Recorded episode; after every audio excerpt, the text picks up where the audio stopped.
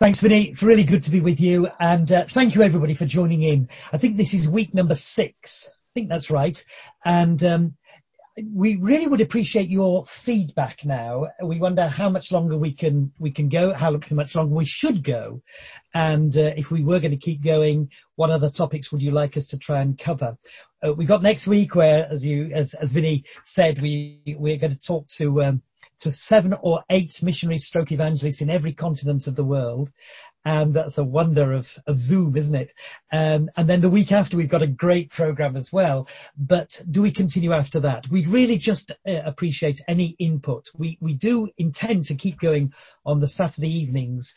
And I wonder if I could urge you to think, who could I invite to come in on Saturday? Stuart Burgess is brilliant. The mechanical engineer of the year. He's a very interesting man an unusual background, amazing conversion, and what he's accomplished since is, is quite something. And Michael Ott's giving the, the gospel word. It was a very good opportunity to invite uh, people who are scientists or engineers, this sort of thing, to, to hear the gospel.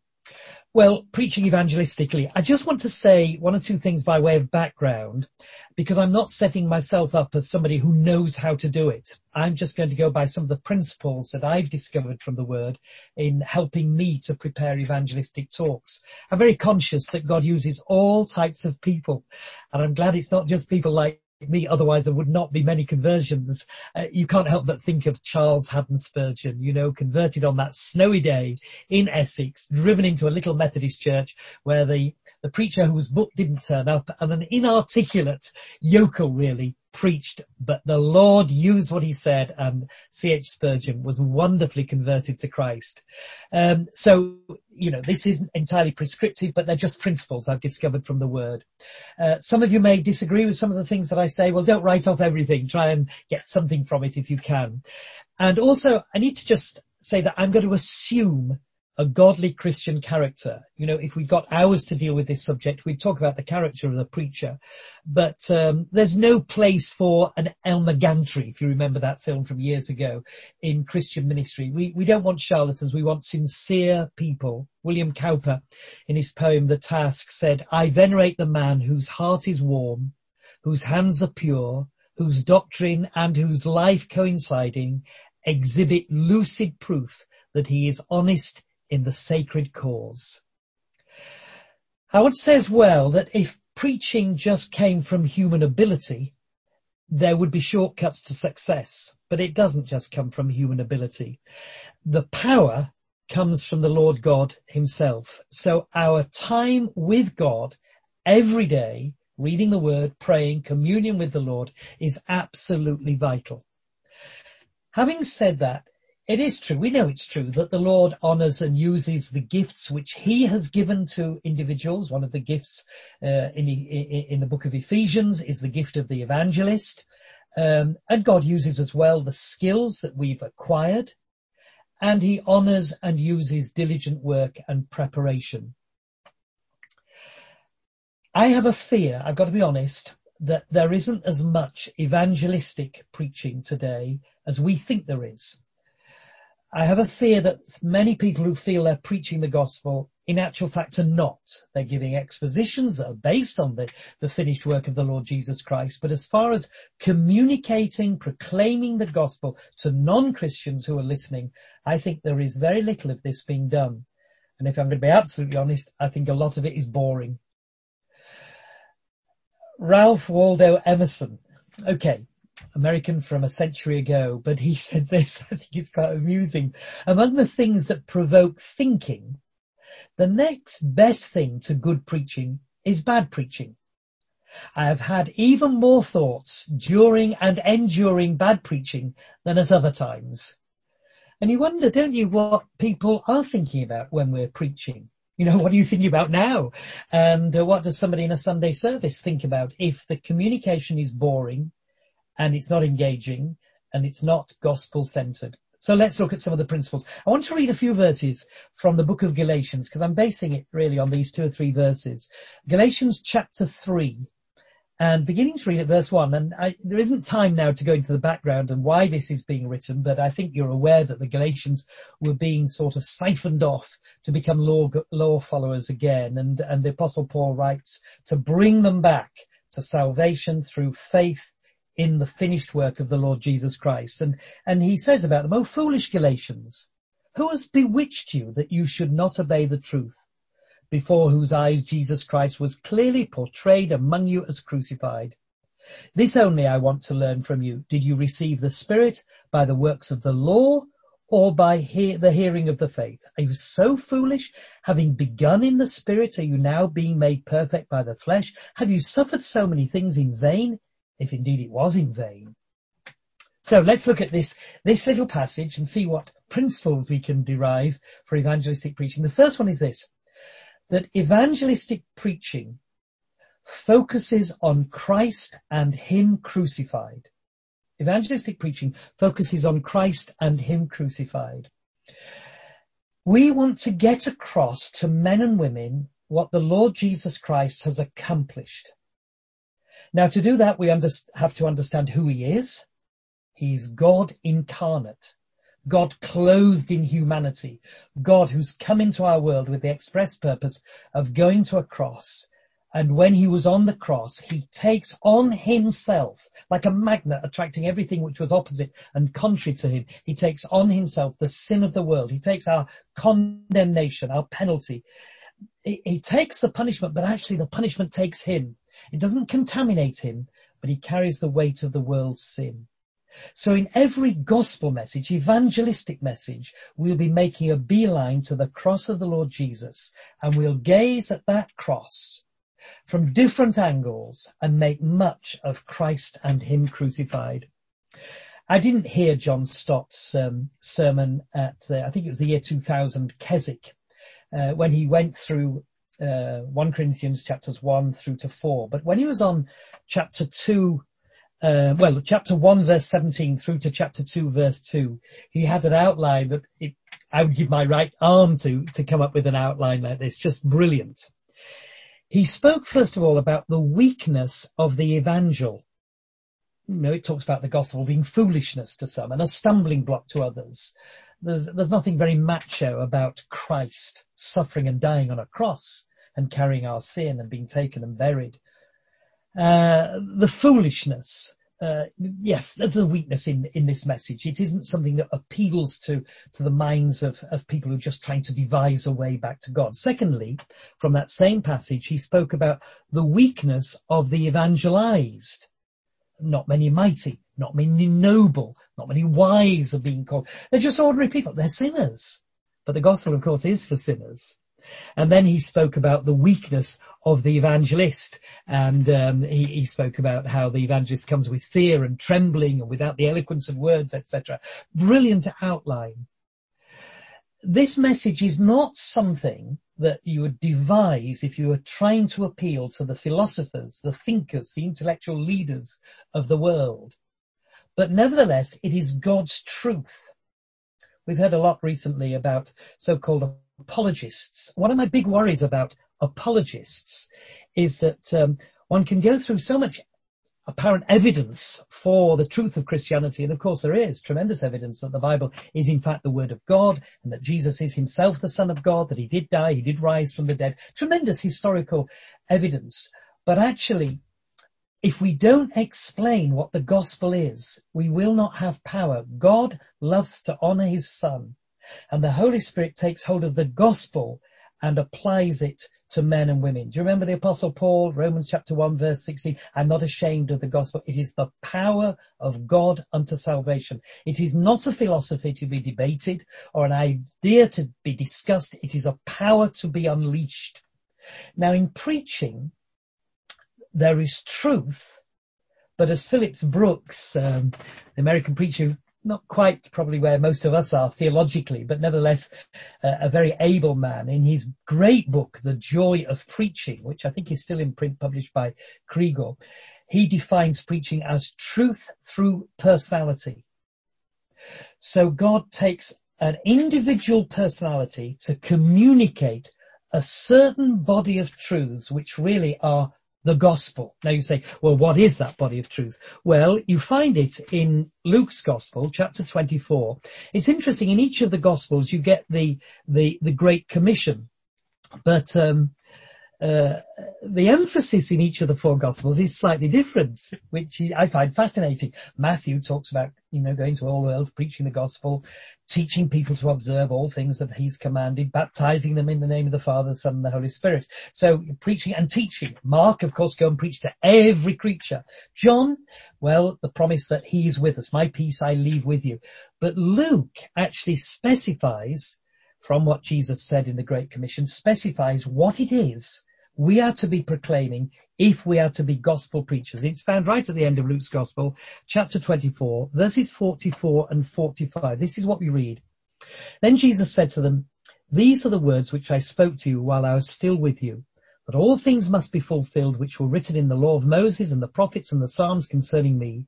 And he opened their understanding that they might comprehend the scripture. Then he said to them, thus it is written, and thus it was necessary for the Christ to suffer and to rise from the dead the third day, and that repentance and remission of sins should be preached in his name to all nations beginning at Jerusalem.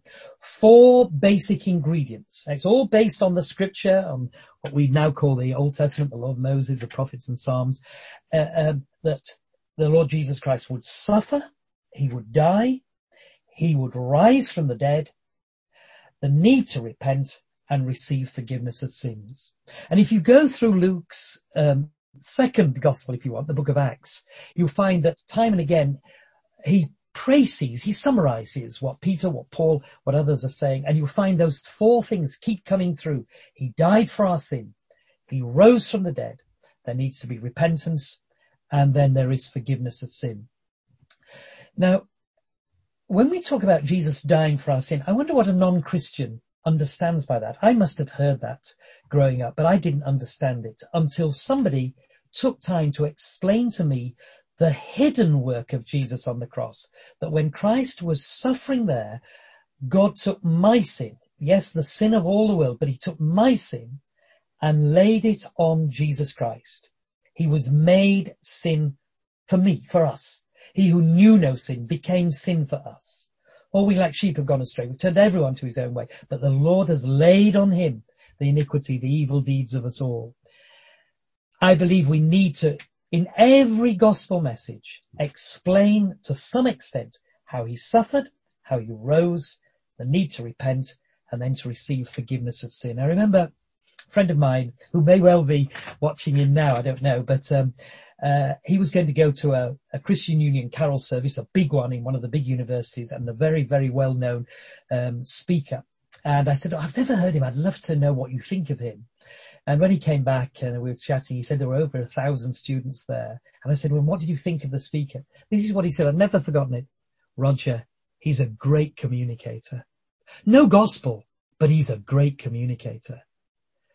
Now, I think that's happening in many, many, many situations, not just in universities. I think it is very often, but also in churches, etc. And it's a tragedy. I want you to imagine for a moment. Um, this is just fictional. You'll see in a moment that it's clearly fictional. A man is, um, I don't know, he's been washed overboard. He's he's not far from the shore, but he's drowning in the sea and the waves are beating this poor man against the, the jagged rocks. And um, yeah, it's very clear that he's he's not going to survive. Except somebody walking along a, uh, a, a, a, coastal path sees him, rips off his jacket, dives in, and rescues this this drowning man. But as he rescues him, he's he's beaten against the rocks. It's it's a dreadful case. Every bone in his body's broken. You you get the idea. Helicopter job. He's taken to the hospital and he's in intensive care, etc. Anyway, after a few weeks, the man who was rescued goes to visit his rescuer. And there he is in a hospital bed, and of course he's all bandaged and stretched out, and you just see his eyes and his nose and his mouth. It's, it's, yeah, terrible situation, and and um, he, he he talks for a little while, and and then the man who's been um, you know, he's in the bed and, uh, and in a sick state. He just turns to the man he rescues and says, "There's some polo mints there. Do you want a polo?" So he takes a polo and eats the polo and, and that's it. And eventually leaves the hospital. When he's going home, he bumps into somebody who says, Oh, where have you been? He said, Oh, I've just been to the hospital. Oh, right. Why? No, no, no, nothing wrong with me. I just went to visit somebody. Oh, really? Who have you been to visit? Oh, just, I just went to visit somebody. Now go on. Who? He said, well, but I went to visit a man who once gave me a polo mint. There's something incongruous about that, isn't there? It's ridiculous. But it's all too easy when speaking about the gospel. We talk about the joy, the new life, the blessing, the promise of heaven, uh, the fellowship we've got, the purpose we now have as Christians and but they're polo mints compared with the fact that the Lord Jesus Christ has suffered somehow mysteriously. He was cut off from his father in those dark hours. He, he, he was forsaken by his father that we might be forgiven and never forsaken by God. And yet we talk about polo mints. John Wesley frequently in his journals would write after a day's preaching, I gave them Christ. And we are to be people who preach Christ and Him crucified. If I can quote a Mauritanian proverb, before one cooks, one must have meat. it's true. We need to give them the solid meat of the word. Yeah, we, we earn the right and we'll come on to that. But the first point I want to make, and it's very clear in Galatians chapter three, that evangelist, evangelistic proclamation is all about Christ and Him crucified. But secondly, evangelistic proclamation is creative. Now, uh, you, you get this in Galatians 3, unusually, because this is what it says, Who has bewitched you that you should not obey the truth, before whose eyes Jesus Christ was clearly portrayed among you as crucified? Well, that's an interesting phrase. Before whose eyes Christ clearly portrayed among you as crucified. What, what does this mean? Because certainly the Galatians were not at Calvary. They, they didn't hear the gospel until at least 15 years later when, when the apostle Paul went there and preached. So what does he mean? I believe what he's saying is that when I preached, you saw him. Yeah, yeah, with eyes of faith, but clearly he portrayed the crucifixion and what Jesus was accomplishing as he suffered and died there. So clearly they saw it. Warren Wiersbe writes um, in a book that I think you probably have to order from um, uh, 10 of those because it's not freely available over here, but they can get it and it's worth reading. It's called Preaching and Teaching with Imagination. It's a gem. And for the first third of the book, he goes through the sort of theory of, of imagination, which is interesting in itself. And then he goes through every single book of the Bible and shows how God uses imagination to communicate truth. It's based on a sentence which um, is a sort of foundation for the whole of the book. Listen carefully. People's minds are not debating chambers, but picture galleries. Therefore, preach so you turn people's ears into eyes and they see the truth. I don't like repeating, but I want to repeat that because I think it's a very significant sentence. People's minds are not debating chambers, but picture galleries. Therefore preach so you turn people's ears into eyes and they see the truth. And I believe we need to develop that so that we capture the interest and the imagination of the hearer. We don't just blast them with truths, but we capture their imagination. The most, the most unforgettable sermon that I never heard was preached um, well, my, my son, um, my, my son Ben, who now works with students in New Zealand, had gone to the Crieff conference in Scotland and Alistair Begg was preaching and he phoned me up afterwards and said, Dad, you've got to hear this outline. And Alistair Begg had uh, started by talking a little bit about Wimbledon and sport and this sort of thing. And he referred to John McEnroe. Now, as soon as we hear the name John McEnroe, we think of one sentence, don't we? You cannot be serious. Okay. And um, then Alistair Begg went to the, the story of David and Goliath. And he developed the sermon with three points, but the three points were the same wording for each of them. You cannot be serious. So um, David is sent by his father Jesse to um, uh, to to go and give some food, etc., to his brothers. And he sees them; they're supposed to be soldiers, but they're all lazing around, etc., and they're intimidated by Goliath. And he asks what's going on, and they say, "Oh, there's, there's this nine foot freak."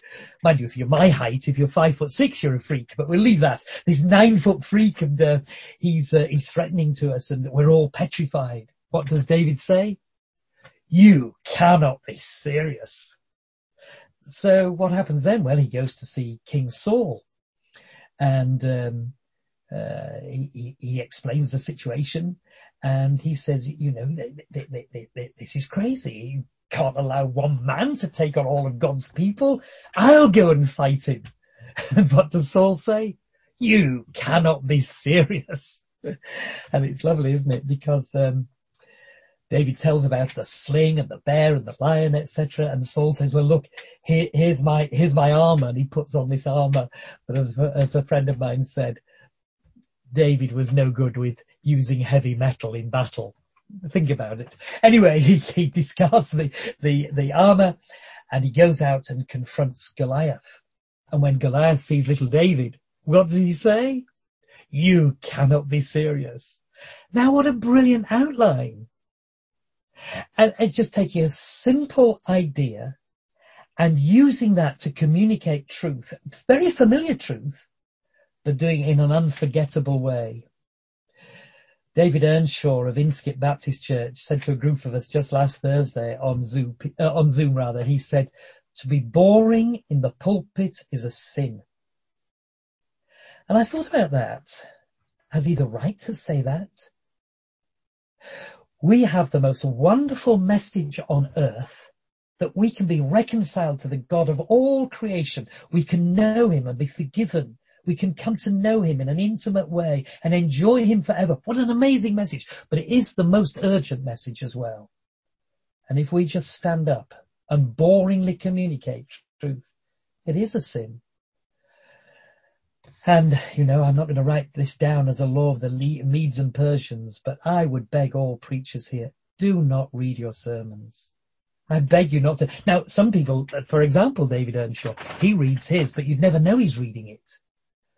But I, I've sat and I thought, this, this is not a sermon. There's no heart. There's no passion. It's just, it's just a lecture. You're reading it. it it's just intellectual. There's no heartwarming. There's nothing stirring. And surely, surely this message should so, so fill our hearts that we, we can preach in such a way that maybe we need notes as a safety net or to guide us, but not to read them. We are proclaimers of the most wonderful, urgent message.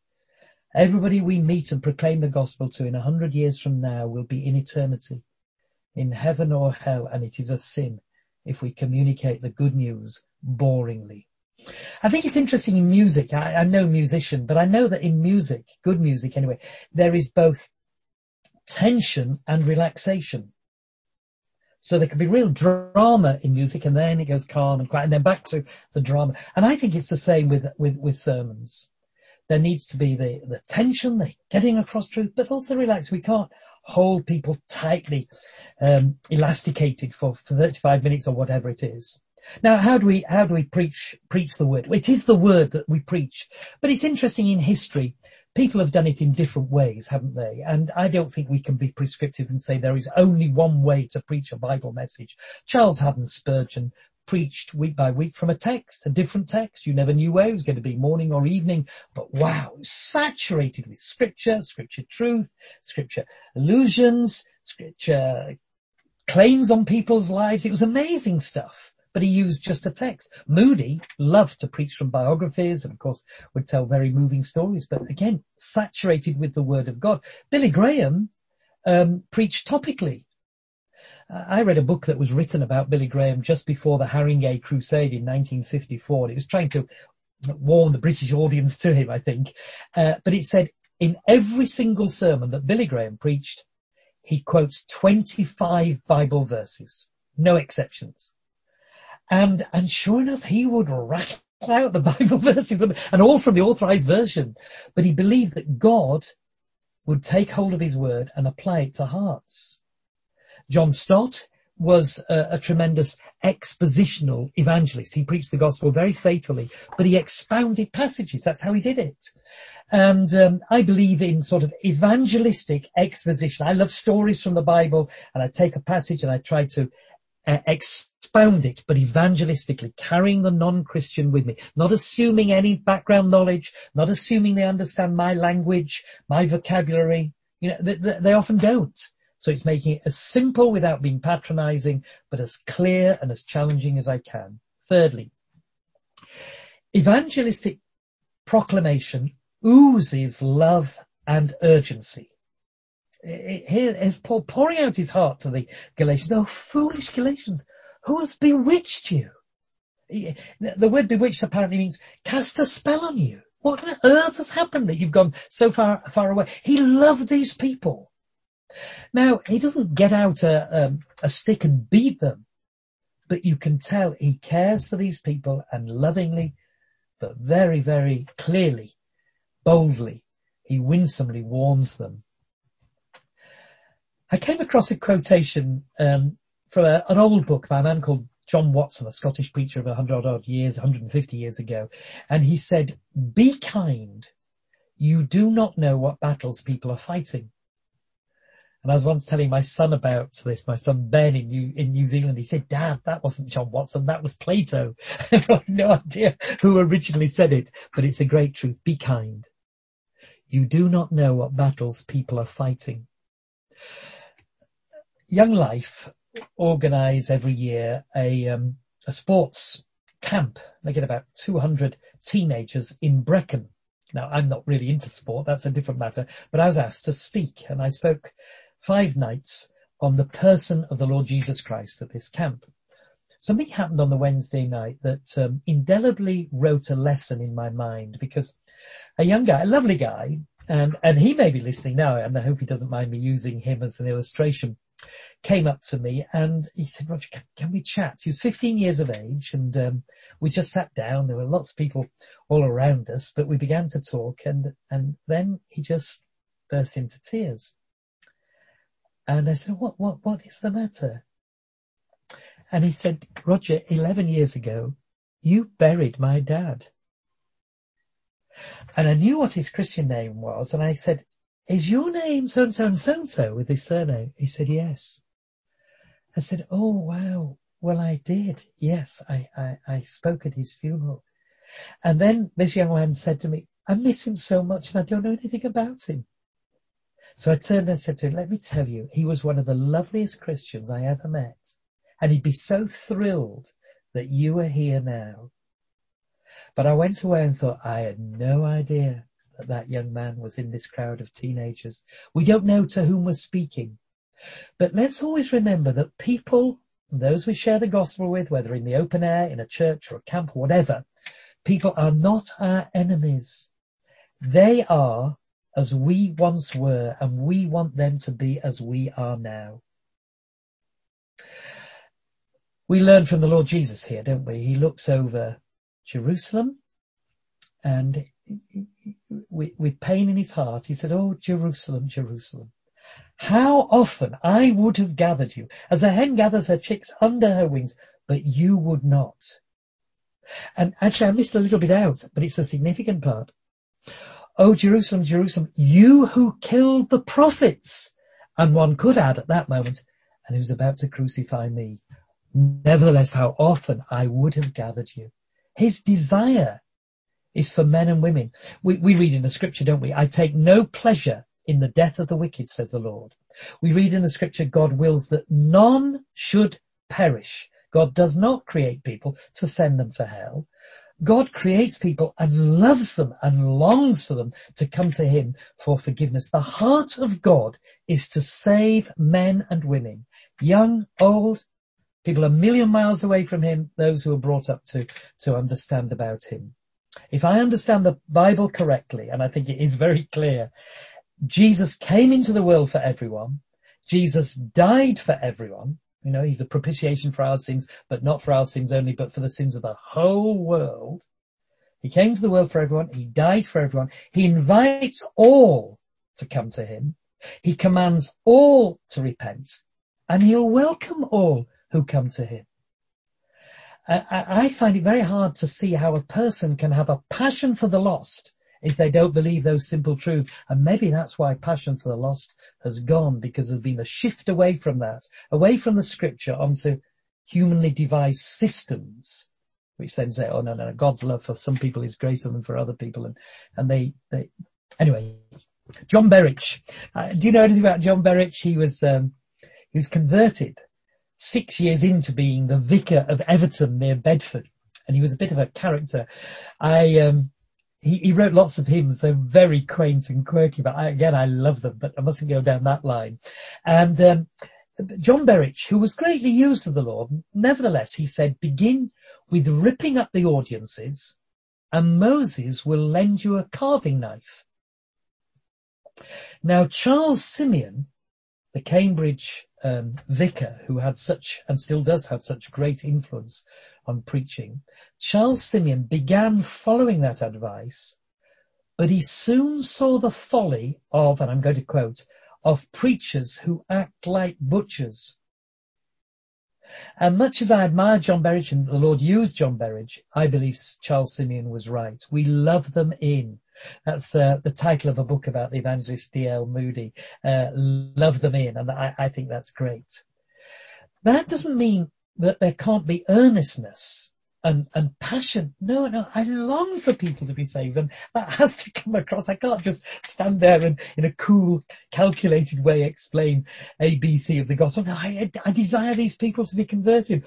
I read recently the, the story of John Wesley who was with a young minister and um, they were working in London together, and they were outside Billingsgate Fish Market when they heard two women get involved in a real scrap, shouting at each other, arguing with each other, etc. And the young minister turned to John Wesley and said, "This is so unsavoury. Let's just go." Do you know what Wesley said? He said, "No, stay and learn how to preach."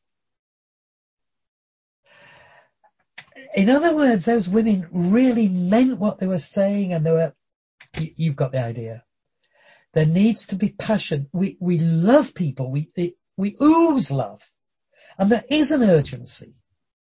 But we're not to go over the top. And, um, of course, while we preach, we're constantly looking to God himself to do his work, the Holy Spirit taking hold of the, the seed and bringing forth fruit so there's a prayerfulness in our proclamation and a dependence upon God the Holy Spirit to do his work while we're proclaiming the word. Fourthly, evangelistic preaching connects with non-Christians. Now clearly, you know, the apostle Paul had been in Galatia and he preached and people had been converted. Uh, this only do I want to learn from you. Did you receive the, the Holy Spirit by the works of the law or by the hearing of faith? It connects. If you go through the New Testament, there are, well, and the Old Testament, there are lots of um, sort of pictures of soul winners, of Christians who are being used by God in evangelism. I, I can't go through them all; it's a long list. And um, but here are some. We're described as fishermen. Jesus said, "Come, follow me. I'll make you fishers of men." We're described as ambassadors. We are therefore Christ's ambassadors, as though God were making His appeal through us. We're witnesses, for we cannot help speaking about the things that we've seen and heard. We're sowers and harvesters. The harvest is plentiful, but the workers are few. We're shepherds. Feed my lambs. Take care of my sheep. We're rescuers. We're to snatch others from the fire and save them. We're spiritual parents. For in Christ Jesus I became your father through the gospel, says Paul. We're the priests of God. That's an interesting one, isn't it? To be a minister of Christ Jesus with the priestly duty of proclaiming the gospel of God, Romans 15 verse 16. But you get the same idea in 1 Peter 2 as well. We're soldiers. The weapons we fight with are not the weapons of the world. On the contrary, they have divine power to demolish strongholds. We're heralds of the king. Preach or herald the word. We're stewards. We speak as men approved by God to be entrusted with the gospel. So I say again, we have the most wonderful and urgent message. well, let's communicate it as, as recognizing that, wow, God has entrusted this message to us. I love the fact that both in scripture, you get both in scripture, you get the idea that God is working with us and we get the idea that we're working with him. It, it's a, a, a lovely marriage of, of us serving this master who condescends to work through us and with us. And we're reminded, aren't we, in Romans, how shall they hear without a preacher? Now, that's an interesting question because that leads us then to think, what do we do when the vast majority of people nowadays do not come into our church to hear the word? We, we, we put on some great programs in church, but, but the vast majority still don't come. Even if we get a big packed church, it's a tiny drop in the ocean compared to the population round about. Well, we do need to be going out, don't we? I'm sure we're all thinking, how do we use Zoom in the future? And, and I'm sure we should, but we need to be going out. Um, I really thank the Lord that w- w- when I was young, I got involved with the Young Life campaign in Leeds, and what a zealous group they were. They had three open air meetings a week, and then they had one major evangelistic uh, event every month, and they did a serious one or two week mission every two years. Uh, it was remarkable. And then they had a weekly uh, teaching meeting, and then they also had a weekly Bible study prayer meeting. And these were people with full-time jobs, but the zeal, the passion, there was never any sense of, we're too tired for this. We, would have days of prayer and fasting. We were just teenagers, but oh, we were swept along with the tide of um, enthusiastic evangelism and it burned deeply in us. But small, small reflection of what was going on in the book of Acts. The apostles went into the synagogues. At least ten times in the book of Acts we read of them preaching in the synagogues. The synagogues weren't particularly friendly places for them, but nevertheless they went there and preached Christ. What happens when Paul arrived in the stately home of the proconsul Sergius Paulus on the island of Paphos? Well, he preached the gospel, didn't he? And uh, when he goes to a prayer meeting, um, by the riverside in Philippi. What does he do? He explains the gospel. But of course, we all know what happened to Paul in Philippi. He was imprisoned. He was put in a prison cell with his friend Silas, and at midnight they were singing. But they'd obviously spoken about the gospel because eventually the prison guard came trembling, trembling to the prisoners. it should have been the other way around, really. Came trembling and said, Sirs, what must I do to be saved? And believe on the Lord Jesus Christ and you will be saved. So in a prison cell, preach the gospel. In a marketplace at the Areopagus, he preached the uh, uh, the gospel. Sorry, and then at the Areopagus, preached the gospel. In the home of Titus Justus in chapter 18, verse 7, and the home of Priscilla and Aquila in um, chapter 18, verse 26, he preached the gospel. He goes to the lecture hall of uh, uh, uh, of Tyrannus in Ephesus, and what does he do? He preaches the gospel. He um, uh, there's a crowd rioting, baying for his death, his blood in Ephesus. So what does he do? He preaches the gospel to them. And uh, then eventually, of course, he's presented to the Sanhedrin in Ephesus. Does, does he think, oh, just be wise, be quiet? No, no, no. He, he explains the gospel to them because it's a wonderful message and it's an urgent message and he wants everybody to understand. He's, um, he goes to the palace of Felix and he shares the gospel. Every letter of invitation which has been sent to me from Buckingham Palace as an invitation for me to go and meet the Queen, I think must just have got lost in the post. But if ever one did come, and I don't think it will, I would like to be able to explain the gospel to, to the Queen or Prince Charles or Prince William or whoever. Whoever. Uh, he, he, goes to the, the court before Festus and Agrippa and Bernice and he tells them about the Lord Jesus Christ. He's on the deck of a ship that's sinking. He turns to the captain and the crew members and he talks to them about the word of God. And then of course the book of Acts with, ends with him being in, um, in house arrest in Rome. And again, what does he do?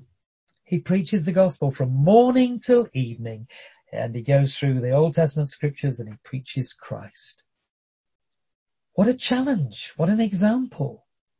And, and what he was proclaiming was not we must give porridge to the poor or we must save the whale or we must give flip-flops to the inebriated on a Friday or a Saturday night at 1, 2 in the morning. They all may be very valid and good things to do, but he was about making much of the Lord Jesus Christ. The, the church has been commended for its community programs and, and praise God for that. But, but, it's one thing to help somebody, somebody physically, even mentally and socially today. But if they're lost eternally, we've made a poor bargain, haven't we? And it makes us commendable to people and we, we have their, their smile, but do we have the smile of God? Praise God for everybody working in the NHS and there are many Christians there and working in healing the sick. We, we thank God for all of that. And yes, we will do our best to help in any way we can at the moment. There is an emergency. We accept that. But actually the greatest work of all is to proclaim the gospel. And I know we talk a lot about sharing the gospel, but I read a book just recently, Evangelism in Exile, where the, the writer, an American writer who's worked in um, tough area in the Middle East, he really says it's not about sharing, it's about proclaiming, declaring the gospel. He says when you share, you're sharing with somebody who wants to hear. But actually, we proclaim, we declare, and very often it's to people who don't want to hear. And I was challenged by the book because I think of my neighbours. You know, I, I live in a terrace house, got neighbours very, very close to me. Uh, do I just wait for the moment when they raise spiritual things, or is this message so urgent I need to precipitate to start the conversation? And then fifthly, you'll be pleased to know the last point that I, I want to drive this home Evangelistic proclamation appeals for response. This only I want to learn from you. Did you receive the Spirit by the works of the law or by the hearing of faith? Are you so foolish, having begun, etc.? Clearly, he urged these people to respond to what they were hearing, but that has become unpopular these days. And again, I think it's something to do with the offense of the cross. I, I know that people have abused appeals and have manipulated. We're not out to manipulate, but we are out to to proclaim the gospel in such a way that we've explained what a person must do to receive forgiveness. Sirs, what must I do? And, and the answer is believe on the Lord Jesus Christ. Our appeal is not just sign up for a course I, am I'm, I'm all in favour of um, Christianity explored. I'm all in favour of the stranger um, on the on the road to Emmaus course or identity. They're great courses. I like those. I, am all in favour of uh, the word one-to-one, one-to-one Bible studies, and they have their place. And I would encourage you to use them. I really would. But there comes a moment where we don't say join a course, but you need to believe. You need now to call upon the name of the Lord and be saved. D.L. Moody, of course, learned this very, very shockingly and unforgettably when he preached one Sunday evening and there was clearly a move of God's Spirit amongst the audience and he said to them, look, come back next week and I'll explain what you must do to get right with God. But that night there was a Chicago fire and many, many, many of the people who heard him perished. And he learned his lesson. I learned it. I was a school teacher in um, in Batley in West Yorkshire. And uh, I was teaching once, I remember it very, very clearly, I was teaching on the, the parable of the, the rich fool. I'll pull down my barns, build bigger barns, eat, drink, be merry. And God said, you fool, for tonight you'll, you'll die. We read it from the Bible, we talked about it. Eventually, oh, I took questions, of course, and eventually I gave them some work. I had to do eight cartoon pictures to illustrate this parable. And, uh, and, and, and a guy, I, I can I could describe him now and I could tell you his name, but he just came up to me and, uh, I don't remember exactly what he said, but it was something like, sir, how can I know I'm a Christian? I used to run in the school lunchtime, just a 10, 12, sometimes 15 minute Bible study every day and pupils could come and we'd do little Bible study together. It was, it was a wonderful time. And, um, he used to come and I remember turning to him. This wasn't his name, but uh, I make it up. I said, Smith, why don't you go home and ask the Lord Jesus to be your Lord and Savior? I've always regretted saying that. I went home. I didn't think any more about about it. The next morning, I arrived at school, and we were high up on the hill, and I could hear the sound of sirens in the valley down below. And eventually, in the morning break, I used to help in the school tuck shop. Um, somebody came up to me and he just said, "Sir," he said, "Smith's dead." A real Batley way of saying it. Smith's dead. He'd just walking along the pavement down at the bottom, and a lorry whose brakes failed crushed into him, crushed him against the wall. His last words on earth were, my mum will kill me when she sees I've torn my new trousers. He came from a very poor background and it sort of haunted me. And I said to myself, I will never again say to anybody, why don't you go home? And I've always say, do you know, right now you could ask Jesus to forgive you, be your Lord and Savior, uh, and offer to pray. Now, if they say no, I'm not going to force them. Uh, I've known manipulations where I've seen, well, one very well known preacher who's really gone off the rails now, but I remember him in a big meeting in, in Northern Ireland with hundreds of teenagers. He, he, he spoke and then he asked everyone to bow their head and he said, um, just pray this prayer with me. And then he said, if you've prayed the prayer, just put up your hand. And then those who've put up your hand stand. And then those who've stood come to the front. I felt it was manipulation of young teenagers. We're not doing that. It's, it's using deceitful means to do that. But we are urging people to trust Christ to, to come to. In fact, here are some of the sort of commands that there are throughout the Bible. I can give you chapter and verse of them all if you want. We are urged to come to Christ. We're urged to look to Christ. We're urged to believe on Christ. We're urged to receive Christ. We're urged to call on Him. We're told to choose you this day whom you'll serve. The great sermon at Pentecost, save yourselves is what Peter said. So we, we proclaim, and as we proclaim, we pray. And as we proclaim and pray, we appeal. And we're asking God to do something in the hearts and lives of those who've heard. Let me end with this um, verse that you may not easily note uh, if you're just reading through the scripture because it's obviously able to be translated in different ways. But it's from the book of Psalms, but you'll know it if you know Handel's Messiah. So I'll quote from the authorized version, which is what Handel's Messiah sets to music. The Lord gave the word. Great was the company of the preachers. Isn't that, isn't that a wonderful um, sentence? The Lord gave the word. Great was the company of the preachers. And I'm well aware that uh, tonight's sort of session has been targeted on those who are preaching evangelistically, but the principles are there for all of us involved in personal work. And I would urge and encourage every one of us to be out there I know we can't at the moment because of lockdown, but out there making the gospel known. Every preacher, pastor should go into the open air and preach the gospel. Um, I've often wondered why why we don't do more of that, say in bandstand stands in uh, in the parks in the summer, instead of having our services just tucked away behind four walls. Go out there and uh, and preach the gospel, perhaps an open air park service. But uh, but then there needs to be regular preaching in the in the pedestrian precincts, on the beaches, in the town squares, etc. We we've I don't know we've become very insular friend of mine phoned me up some time ago and he said, Roger, our church is celebrating its centenary. 100 years of keeping the gospel in these four walls. That is very sad. No, we want to be out there proclaiming the gospel. Let's keep to Christ crucified and risen, call people to repent and receive forgiveness for their sin and all to the glory of God. Amen.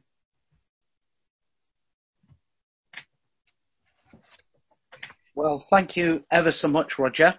Uh, that's an awful lot for us to digest and take in, and I trust our cogs are working and those questions are flying into Janice.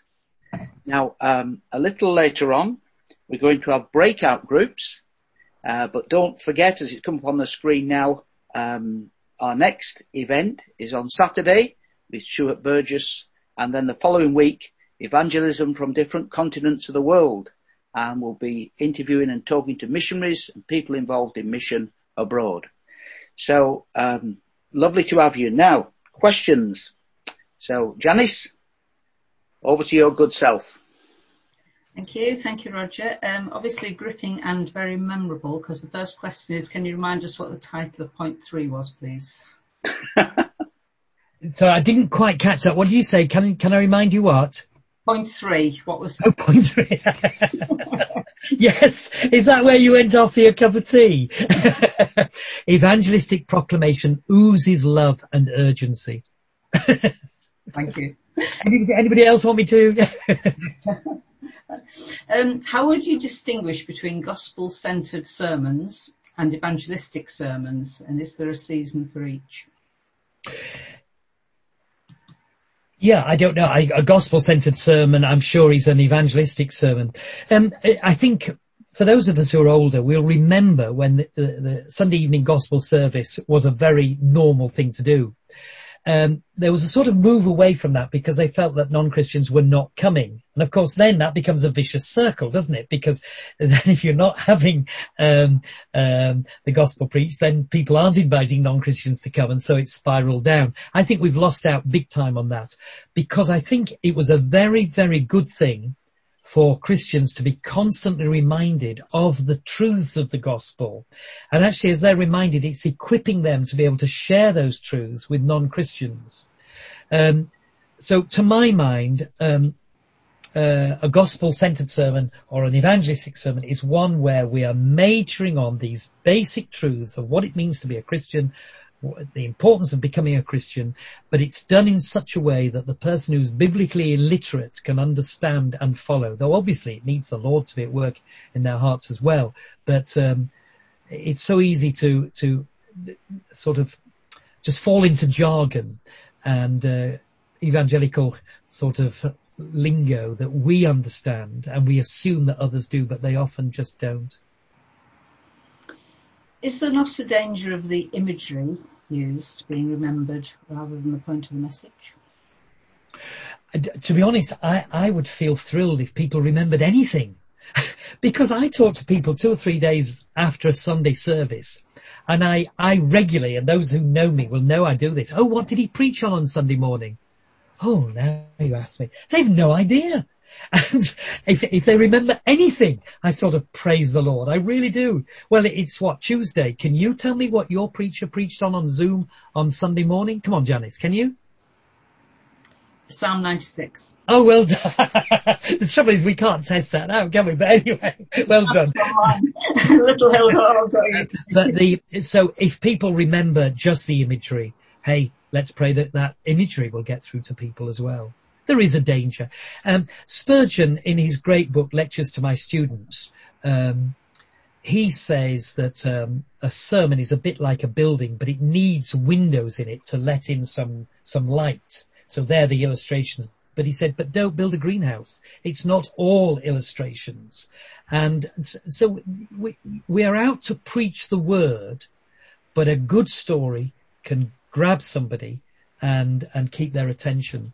I also think you can't force humour. I, I'm not the type normally just to tell jokes, but I know I am a bit cheeky as well, and I use humour to keep people's attention. I'm, I'm sure humour is a gift from God, but then there's always the danger. You know, I could name um, a preacher I think is absolutely brilliant, but once in a while the humour just gets the better of him, and you come away and think, oh, well, all we got was jokes. That's no good either.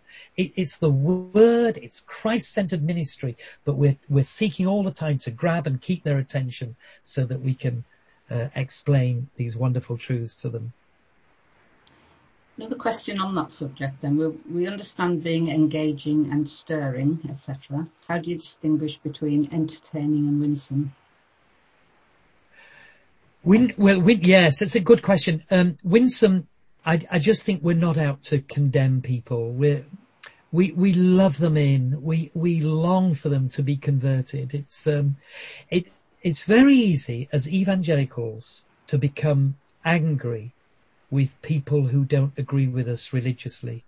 And it's a, it's a tendency that happens. We are very tribal, um, uh, as far as evangelicals are concerned. We, have had emails just starting this course on what do you believe about this? And it's such tribalism. And uh, winsomeness says, no, no, we love men and women. God loves them. We love them. And, and therefore we'll be gentle and we'll be kind. And if I'm in a conversation with somebody and I begin to feel I'm losing my rag a little, time to stop. But, um, um, entertainment is different. Entertainment is when we get the glory to ourselves. Entertainment is when we're not imparting eternity in people's minds and thoughts. We're just tickling them to, to have them on our side. I went to an open air carol service a year last Christmas and it was an hour and a quarter. Um, and there was a good little crowd there um, mostly from people from the church, but there were others there as well. We had a, a carol and a message, a carol and a message for oh, one and a quarter hours, and all the man who led it did was tell jokes. They weren't even particularly funny. And do you know, I don't know how he managed it. He did an hour and a quarter. He never mentioned the name Jesus. How can you do that at a carol service? I, I don't get it. And that's entertainment. He's trying to make friends with the crowd. You know, it's not the way it works. It's not what God honors. God does not honor skeletons. Not skeletons. um, I've lost the word now. The um, the spiral thing you slide down. What's the word? Skeleton. Helter skelters, not skeletons, but maybe that's a better word. Helter skelters in cathedrals or golf courses in cathedrals. That is not the way to win the lost. We preach Christ and Him crucified. My motto is that, that verse really, 1 Corinthians 2 2, I determine not to know anything among you except Jesus Christ and Him crucified. And I would, I would feel ashamed, embarrassed and disappointed with myself if I preached without explaining how Christ loved us and died for us to those non-Christians who are there. Next question, sort of following on from that, or you may have already answered actually. How do we love them in then, as D.L. Moody did? Yeah, read a biography of D.L. Moody. It will bless you immensely. I don't know. There was something. Do you know? he was reading a Bible passage and he came across, because he wasn't well educated at all, and he came across a word that he couldn't pronounce. Do you know what he did? He'd come up to that word, and then he'd just give a little exposition, a little chat about what he'd just read, and then he'd start reading again, having skipped that word, so he didn't have to read it. he, they say about him, he was the only man who could pr- pronounce the word Daniel in a monosyllabic way.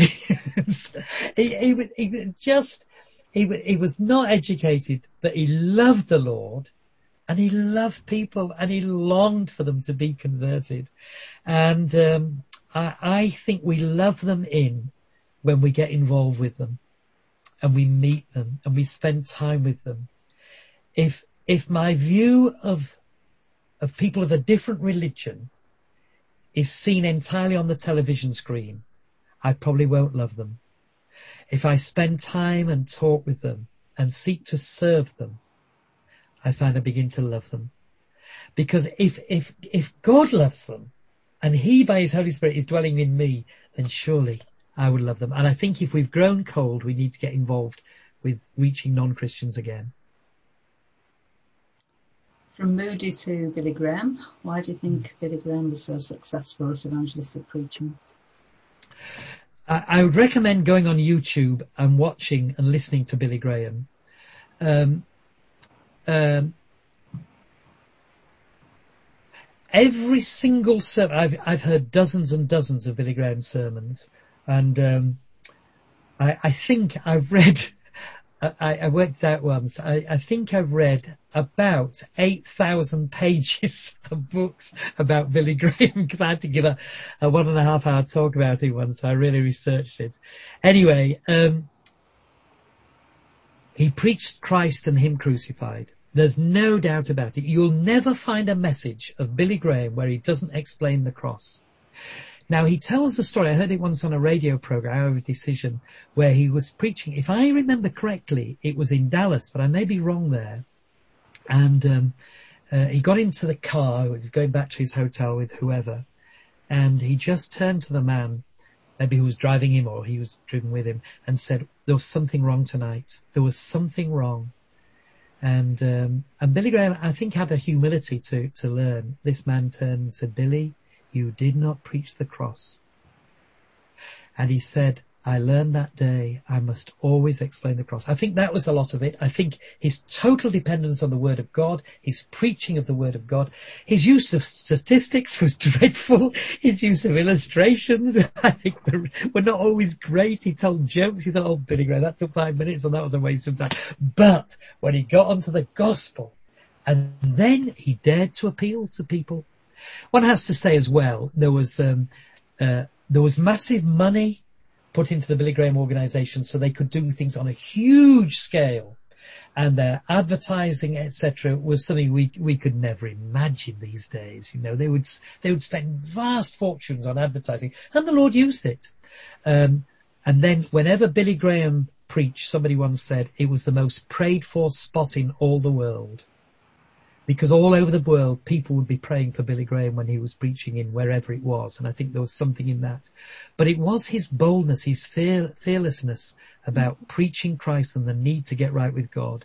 And, and you have to say as well, unlike some of these televangelists nowadays, I'm sure there are some good ones, but unlike some of them, he, he wasn't just begging, um, give me your money sort of thing. It, there was a, there was a sort of integrity. I think he made mistakes in in who he worked with. I think he was too ecumenical and um, he wasn't wise there. That's a different issue. The fact is, the Lord used him very, very greatly, and I thank God for him. My wife was converted through Billy Graham. The gospel doesn't change. We know that. How do we stop evangelistic preaching being predictable and samey? Well, I think by using imagination and creativity and, um, you know, you cannot be serious thinking, how do I get this message uh, across in a way that is appealing? And um, that takes hard work. Um, but um, yeah, but the Bible is always going to be relevant. Um, there are one or two books I, I use and I find very helpful. Um, now, Jonathan, I know sells this one in big numbers, and I'm glad he does. It's it's by Henrietta Mears, and it's called What the Bible Is All About. And um, um, Billy Graham used to give this away in the thousands. That's where I got my first copy, uh, but it fell apart with a bit of, bit of use. But it was a great book. Then I bought another one. I've used that so much that fell apart, and I've now got my third edition. I regularly go to it. And I was thinking, I'd like to preach on the book of Joel because there was a pandemic for the, well, certainly an, a, a, disaster for the land. And it wasn't COVID-19. It was um, a plague of locusts came over the land, devoured the whole land. I thought, I'd like, that's very relevant for where we're at today. So I went to Henrietta Mears. What does she say? And you get about eight pages on um, on every book of the Bible. She was so helpful. And she made a, um, a, a, book written hundreds of years ago come alive in a way that right now I can then say, how does this fit in? And so I think there are some tools of certain books. Um, uh, I, I, use, um, I use this, I know Jonathan has this at times, uh, preaching from the types and metaphors of the Bible, Benjamin Keach. I, th- I, think this is a few hundred years old. When did he live? I've forgotten. But you know, I regularly go to this book and get thoughts and ideas and and pictures, etc. So it's getting the right tools. Um, um, A.M. Hodgkin's Christ in all the scriptures is a total gem for ideas. Um, and, and, so don't just go to a, a, an academic commentary and regurgitate what it says in the pulpit. No, it has to, by all means use that as a background if you want, but we, we take this written word and we make it as relevant as it really is to listeners today and the world in which they're living. But that takes work, creativity, imagination, um, and get that book, order it from 10 of those, of course, and uh, Preaching and Teaching with Imagination by Warren Wiersbe, even if it takes a few weeks to get here you, there are so many seed thoughts in that book. It's remarkable. Um, there's a few more questions that we haven't got time for, but perhaps people can stay around and chat after the prayer time if they want to. Um, but I'd like to just finish with one question that says, how do you prepare your heart before speaking? Um, I, am not particularly a greatly a spiritual man like that, so I'm probably going to be a disappointment in answering that question. I have my daily quiet time, so I, I spend time every day reading the word and praying. When I prepare a message, I pray and ask the Lord to help me and guide me. And if I'm struggling, I cry out to Lord, Lord, help, I'm just not getting anywhere here. And then, um, once I've got a message, um, I, I then, I go to a, say a church and I'm going to preach and I pray in the morning, Lord, will you just show me, cause I, you know, a bit long in the tooth, aren't I? So I've got hundreds now of evangelistic messages. I just pray, Lord, will you show me what is the right message um, tonight, usually, or the morning. You just lay it on my heart. And I always find he does. Though on one or two occasions, shouldn't really admit this, I have started a sermon, uh, and then thought, oh, this isn't the right one. And I've been, I've switched. But you've got to remember, I am preaching day by day, and it is, um, it, well, normally I am anyway. So it's, you know, it's a little bit more familiar. But before every sermon, wherever I preach, I always pray, Lord, I know that without you, I can do nothing. But I do want something that counts for eternity to be accomplished today. Therefore, Lord, please would you take hold of what I'm about to say and use it uh, to speak to men and women. And it's this sense of total dependence. And if ever, and it doesn't always happen by any means, if ever at the end of a sermon somebody comes up and says something nice about the sermon, I learned a big lesson from Corrie ten Boom, who said that very often people come and say nice things to her at the end of her talks, and she she thought, what do I do with these? And this is this was her answer, and I like to try and do the same. She said, I regard every compliment that's given to me as a rose, and at the end of every day, I give to the Lord a bouquet of roses. I think that's rather nice.